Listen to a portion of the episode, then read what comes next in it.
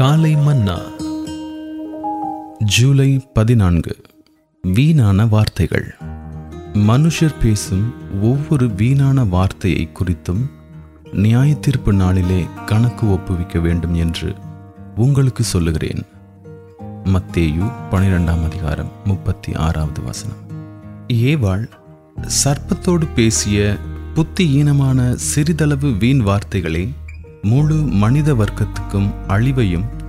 சொல்லென்னா துயரையும் கொண்டு வந்தது சர்ப்பத்தோடு பேசுவதில் என்ன தவறு இருக்கிறது ஆவிக்குரிய காரியங்களை குறித்து தானே நாங்கள் பேசிக்கொண்டிருக்கிறோம் என்று அவள் நினைத்திருக்கக்கூடும் நாம் எவ்விதம் பேசுகிறோம் எதை குறித்து பேசுகிறோம்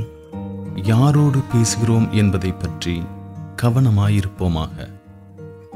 ராஜாவாகிய ரெகுபேயாம் தன்னுடைய குடிமக்களோடு பேசிய சில மதியீனமான வார்த்தைகளின் நிமித்தம் இஸ்ரேவேல் ராஜ்யம் இரண்டாக பிரிந்ததுடன் அதைத் தொடர்ந்து அநேக பயங்கரமான யுத்தங்களும் நடைபெற்றன ஒன்று ராஜாக்கள் பனிரெண்டாம் அதிகாரம் பதினான்காவது வசனம் பத்தொன்பதாவது வசனம் இருபதாவது வசனம் நாவானது சிறிய அவயவமாய் இருந்தும்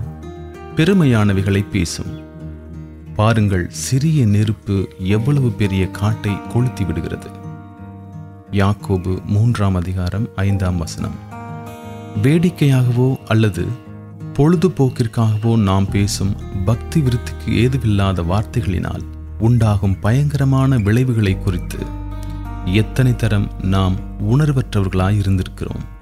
பதினேழாம் நூற்றாண்டில் வசித்தவரும் பளிச்சிடும் மின்னலை போன்ற வார்த்தைகளை உடையவரும் சுருக்கமான வார்த்தைகளாயினும் அர்த்தம் நிறைந்த வார்த்தைகள் உடையவர் என்று பேர் பெற்றோருமாகிய ஜார்ஜ் ஃபாக்ஸ் எனும் தேவ மனிதர்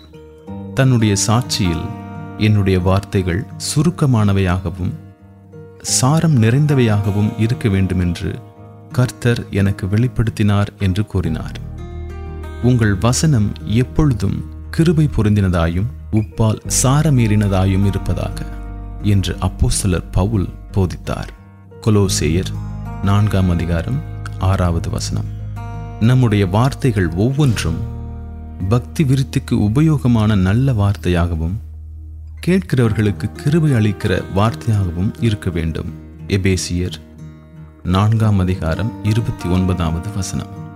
கர்த்தருடைய பரிசுத்த நாமத்திற்கு ஸ்தோத்திரம் காலை மன்னா